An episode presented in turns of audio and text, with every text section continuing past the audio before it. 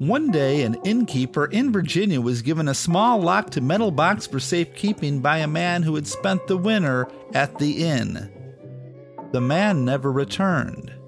Many years later, the innkeeper decided to see what was inside, and to his surprise, the box contained clues to a hidden treasure of gold, silver, and jewels.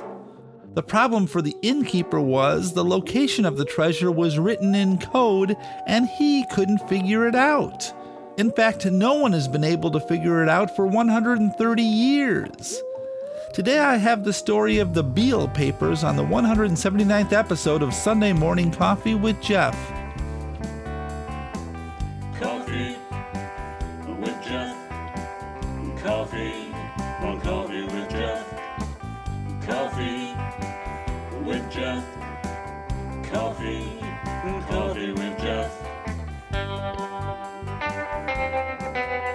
morning. It's Sunday. It's time for coffee, and I am Jeff Kelly, your host and storyteller. You know, here in Chicagoland, the rain just doesn't want to stop. It seems every day we get more and more. Walking on my lawn lately seems to be like walking on a wet sponge. So, what's the weather like by you? Did you know, and this is according to Mental Floss, that the average American spends more than $1,000 on coffee every year? I was thinking about that. I mean, I drink coffee every morning, but I would think that I pay a lot less than the average. I mean, when I look at all the cars that go through the Starbucks drive through all day long, each person, in my opinion, paying way too much for coffee, I have to think that I pay a lot less per year than the average person. And I'm old school. I buy reasonably priced 8 o'clock coffee and brew it at home. And I only drink coffee in the morning. I'm not one of those all day long coffee drinkers, so I gotta figure I pay less than the average, but I've never figured it out. Now, let me ask you when you were a youngster, did you dream of digging up buried treasure? I think most kids do at some point, but you know, many adults never give up that dream. In fact, some get obsessed with finding treasure. Today, I have a story of a fortune people have been trying to find for more than a hundred years. So pour yourself a cup of coffee, or run out and buy some overpriced franchise coffee if you must, and get ready to hear a tale of a secret code that leads to fame and fortune. This podcast is part of the CSICON Network. You can support this podcast and others like it by becoming a subscriber at patreon.com forward slash CSICON. That's C S I C O N. A link can be found on the Coffee with Jeff website. Just a dollar or two is all it takes to keep these podcasts going. Thank you for your support. We understand that you're looking for the Beale treasure. Yes, ma'am, I am. And I believe I found it. Really? Yes, I believe it's possibly in a mansion in Philadelphia. You got our attention. How did you find it? Well, the Beale Papers is something that I read and look at the cryptogram and cracked the first cryptogram, the C1 code, in about two hours. So the first one, the second one we heard told told you what was in it. Right. But the first one is the location. That's right. And you cracked that one. That's right, in, In two, two hours. hours. In two hours. Beginning in 1964, Colonel J.J. Holland began searching for a treasure of gold, silver, and jewels. The secret of where the treasure was buried was hidden in a code of numbers written back in the early 19th century. Holland, like others before and after, was convinced he had solved the puzzle, as he put it, once and for all. Despite having doctors being against the effort of digging due to his serious heart ailment, Holland searched just the same. Over the last 20 years of his life, as his health declined, he continued to search. He spent untold dollars on gasoline, lodging, and digging equipment, only to say, in the end, that he thought the treasure was a fake. The story of Colonel J.J. Holland is not an uncommon one. For over a century, men have been trying to break the code and find the fortune. Some say worth over $18 million in today's money. The legend goes that back in the 1820s, a man named Thomas J. Beale wrote a paper in code explaining where he and his men hid their treasure. Even today, people continue to try to break the code in the hopes of fame and fortune.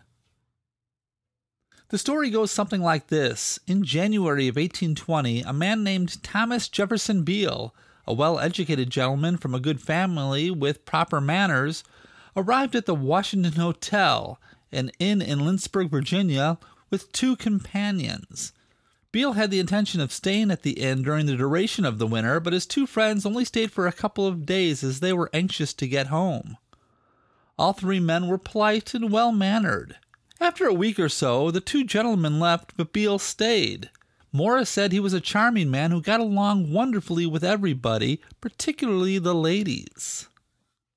The innkeeper later described Beale as six feet in height, with jet black eyes and hair of the same color, worn longer than was the style at the time. His form was symmetrical and gave evidence of unusual strength and activity, but his distinguishing feature was a dark and swarthy complexion, as if much exposure to the sun and weather had thoroughly tanned and discolored him. This, however, did not distract from his appearance, and I thought him the handsomest man I had ever seen. Altogether, he was a model of manly beauty, favored by the ladies and envied by the men. During his time at the inn, Beale never talked about his past, where he was from, or his family. He stayed until March. That's when his two friends returned, and the three of them rode off together on their horses. A few years later, in the winter of 1822, Beale returned to the inn, to the delighted Morris and everybody else. Again, he stayed until spring, but this time, when he left, he asked Morris to take care of one of his possessions. It was a small box of iron, carefully locked, containing papers of value and importance. Morris was reluctant to take it, but did so as a favor to Beale, who said he would return for the box sometime in the future. Beale rode off on his horse, leaving Morris with the box. A few months later, a letter arrived from Beale that had been sent from St. Louis. After a quick greeting, Beale wrote, with regard to the box left in your charge, I have a few words to say, and, if you will permit me, give you some instructions concerning it. It contains papers vitally affecting the fortunes of myself and many others engaged in business with me, and in the event of my death, its loss might be irreparable. You will, therefore, see the necessity of guarding it with vigilance and care to prevent so great a catastrophe. It also contains some letters addressed to yourself, and which will be necessary to enlighten you concerning the business in which we are engaged. Should none of us ever return, will you please preserve carefully the box for a period of ten years from the date of this letter? And if I or no one with authority from me during this time demands its restoration, you will open it, which can be done by removing the lock. You will find, in addition to the papers addressed to you, other papers which will be unintelligible without the aid of a key to assist you. Such a key I have left in the hands of a friend in this place, sealed and endorsed not to be delivered until June 1832. By means of this, you will understand fully all you will be required to do. And he signed the letter, Your sincere friend, T.J.B. That was the last time Beale was heard from. And as the ten years went by, Morris assumed that he, and probably his companions, were killed by Native Americans or befell some sort of other tragedy. He never did receive the code that Beale spoke of. Morris, however, didn't open the box after ten years. He waited, hoping for Beale's return. But finally, in 1845, 23 years after he last saw Beale, Morris decided to break the lock and have a look. Inside, he discovered two letters that were addressed to him, a few old receipts, and some unintelligible papers. The letter addressed to Morris explained that Beale had entrusted Morris with the box because Morris was a man of the sternest integrity, unblemished honor, and business capacity. Soon he went into the tale of the hidden treasure. He wrote that some five years earlier, he and several friends who were fond of adventure with a little danger mixed in were hunting buffalo, grizzly bears, and other such game. This became a group of about thirty who were all men of good character and standing. One day in Santa Fe, New Mexico, a group of the men who had been following a herd of buffalo came across something that had the appearance of gold. Upon investigating, they found that it was just that. They had stumbled across a fortune in gold and silver. After some discussion of how to handle this newfound wealth, they decided to take their treasure to Virginia and bury it in a cave near Buford's Tavern in the county of Bedford. It was a place that they all knew and felt that it would be safe. By the time they finished their 500 mile trip, the group was now down to 10 men. But once in Bedford, the cave they planned to use turned out not to be so safe. It seemed that now it was being used by farmers to store sweet potatoes and other vegetables. A new hiding place was needed. Once they found a good one, Beale began looking for someone reliable he could give the information to in the event that Beale and his men fell to misfortune. That man, of course, was Morris. The encrypted letters, Beale explained, contained the location of the buried treasure, its contents, the names of the 30 people entitled to a share of the loot, and the places where they could be found. If after 10 years the box was still unclaimed, Morris was to go to the treasure, divide it up into 31 equal shares, keeping one share for himself. The rest of the shares to be given to the people listed or their relatives. This was all well and good, but Morris never got the key to decipher the code, and without that, he, or the hundreds of people over the last century who've tried, would never be able to find the treasure. The three coded messages were a series of either one, two, three, or 4 digit numbers. It begins like this 71, 194, 38, 1701, 89, 76, 11, and so forth. Morris spent a long time attempting to decode these pages before he gave up. It wasn't until 1862, 40 years after the box was put into his possession, that he brought it to a friend for help. By now, he assumed, the owners had long since died, yet he said that he still found himself feeling a little guilty about doing so. It was his friend who realized something. The code seemed to use the United States Declaration of Independence as its guide. By numbering every word in the Declaration of Independence in order, they matched up to one of the codes in the message. The first 10 words of the Declaration of Independence goes like this: when in the course of human events it becomes necessary, so the word when becomes number 1, in becomes 2, the is 3, course is 4, and it continues on all the way through the document until the last word, which is honor, and that is number 1322. Now, using that, he was able to decipher one document, the first, and it went like this I have deposited in the county of Bedford, about four miles from Buford's, in an evacuation or vault six feet below the surface of the ground, the following articles belonging jointly to the parties whose names are given in number three herewith. The first deposit consists of 1,014 pounds of gold and 3,812 pounds of silver, deposited November 1819. The second was made December 1821 and consisted of 1,970 pounds of gold and 1,288 pounds of silver.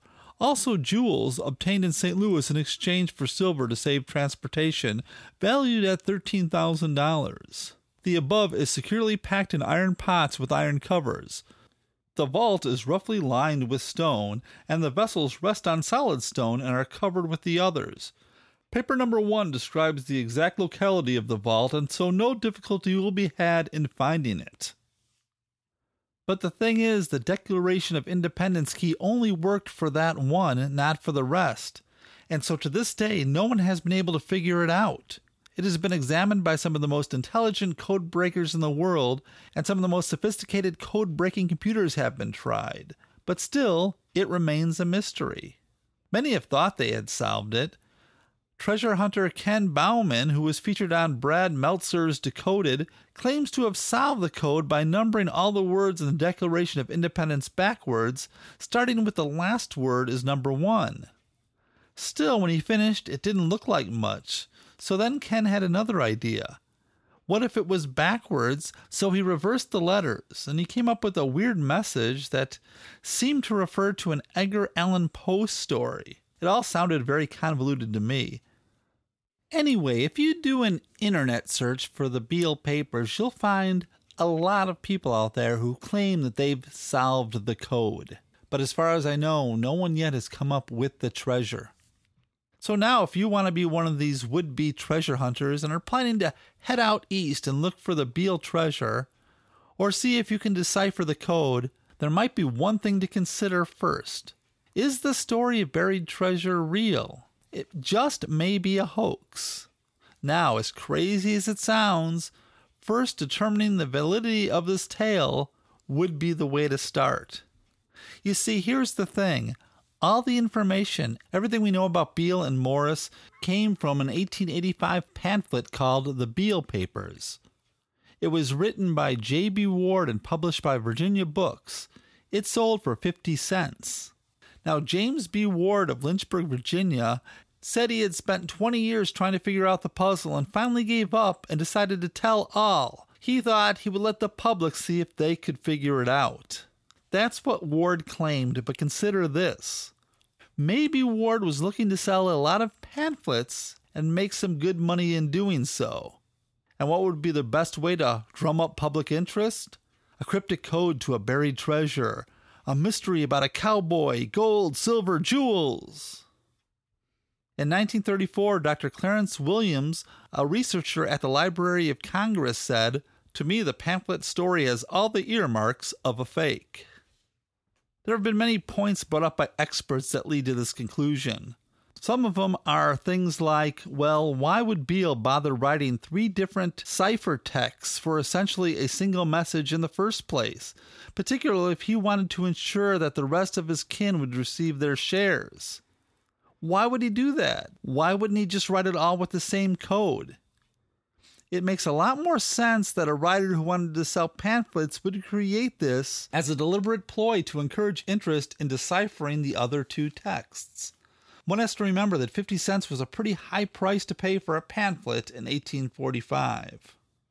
There were also some words that were used that seemed to not been in the vocabulary in 1820 like improvise and stampeding there's also been some doubt that a Thomas J. Beale ever existed. In fact, isn't it a little coincidental that Thomas Jefferson Beale used the Declaration of Independence written by Thomas Jefferson as his guide? Of course, some might argue that's exactly why Beale used the Declaration of Independence. Now, apparently, there was a Robert Morris who ran the Washington Hotel but the thing is, Morris didn't start running the hotel till 1823, even though the story in the pamphlet claims that Morris was there in 1820 when Beale spent his first winter there. Some might argue that Ward just got the dates confused, or it was a typographical error or something. But in the letter that Morris received from St. Louis that the author of the pamphlet had in his possession, the author said it was dated May 9th, 1822, and that's still a year before Morris was actually running the hotel. And there's been some technical analysis done that seems to indicate that all the language used in the pamphlet, even those that were supposed to be from the mouth of Morrison Beale, were written by the same person. This is done by examining uses of punctuation, relative clauses, infinitives, conjunctions, and so on.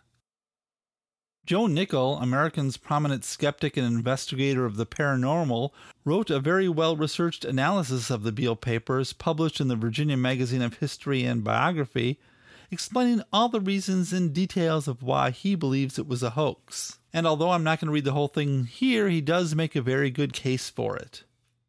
But I think there's many believers out there that believe that Joe is just nitpicking. Just because he couldn't find a Thomas Beale that fits the description of the man in the story doesn't mean the man wasn't real. Or just because the dates don't add up doesn't mean it's fake, as an error could have been made. But for me, I have a question about this and all the other buried treasure stories out there. It's a simple question. Why would 30 men, after finding a large amount of gold and silver, transport it in two or three trips by wagon from New Mexico to Virginia, just to bury it in the ground to get it later and then go through all the trouble of a coded message. Why wouldn't they just divide it up on the spot and then each man could go their own way and enjoy their riches? But even the story doesn't seem to make a lot of sense. That doesn't keep people from trying. There was George and Clayton Hart who began searching in the late 1890s. They were obsessed with finding this treasure. The story goes that at one point Clayton visited the author of the pamphlet, J.B. Ward. J.B. Ward was an elderly man by this point, but he still insisted that the story was 100% accurate.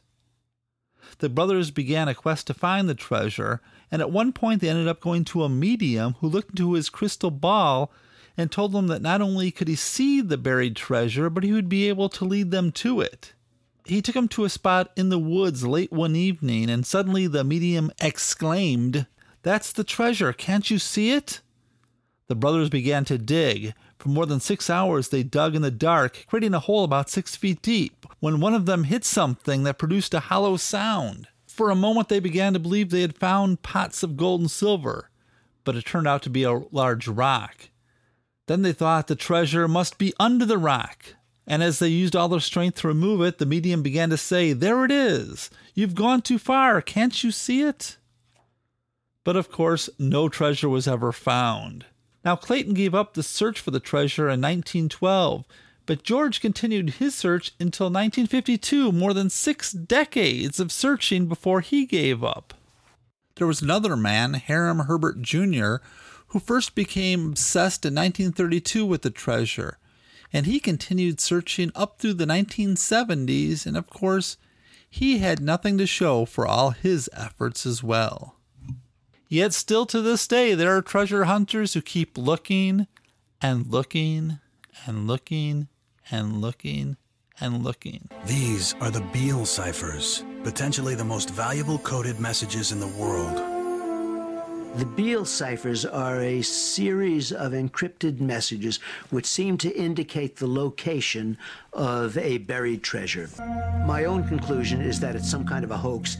Somebody has made up a phony secret message to drive a million amateur code breakers crazy in the hope of finding this treasure somewhere down near Roanoke, Virginia.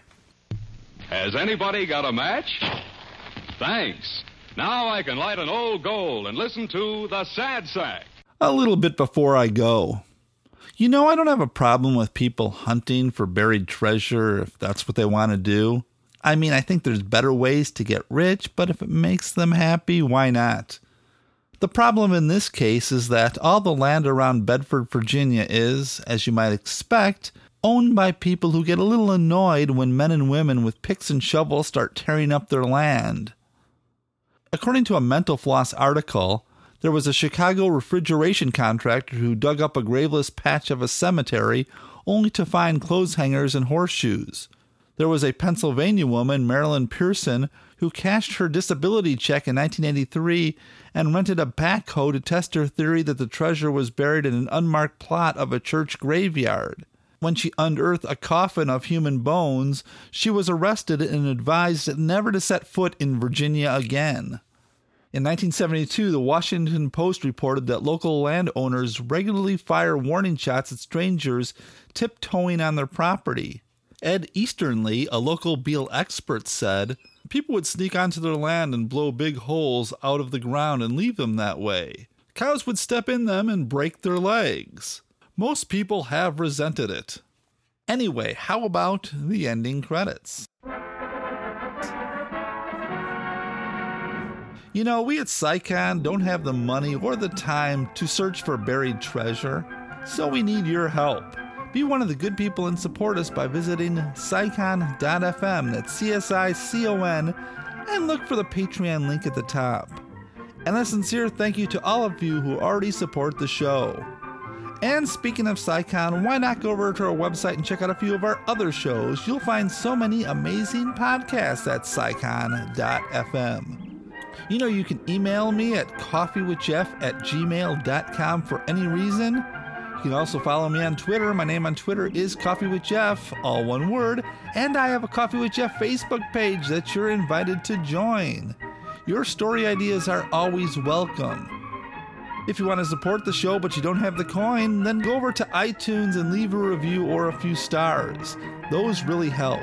And remember, links to all the sources that I used to write today's story can be found at CSICON's Coffee with Jeff page.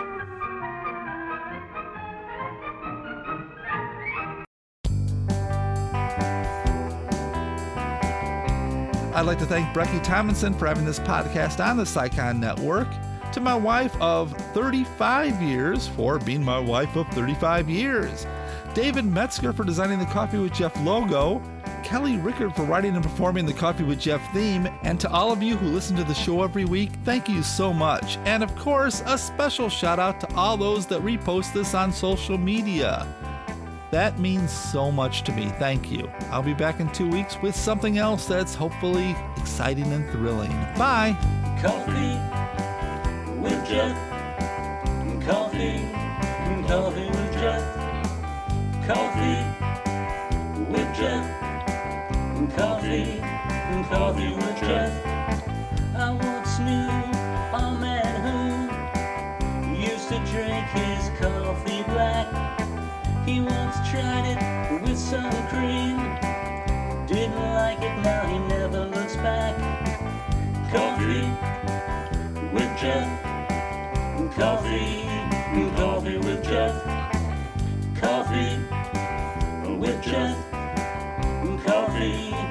Coffee with Jeff. Met a girl from Beantown. Jeff was always hanging around. She drank tea, but that was okay. She was the dawn of Jeff's new day. Coffee with Jeff. Coffee, coffee with Jeff. Coffee with Jeff. Coffee with Jeff. Years go by and life's filled with change. Sometimes your plans get rearranged. He's seen it all and he's weathered it too. So Jeff wants to have some coffee with you. Coffee with Jeff.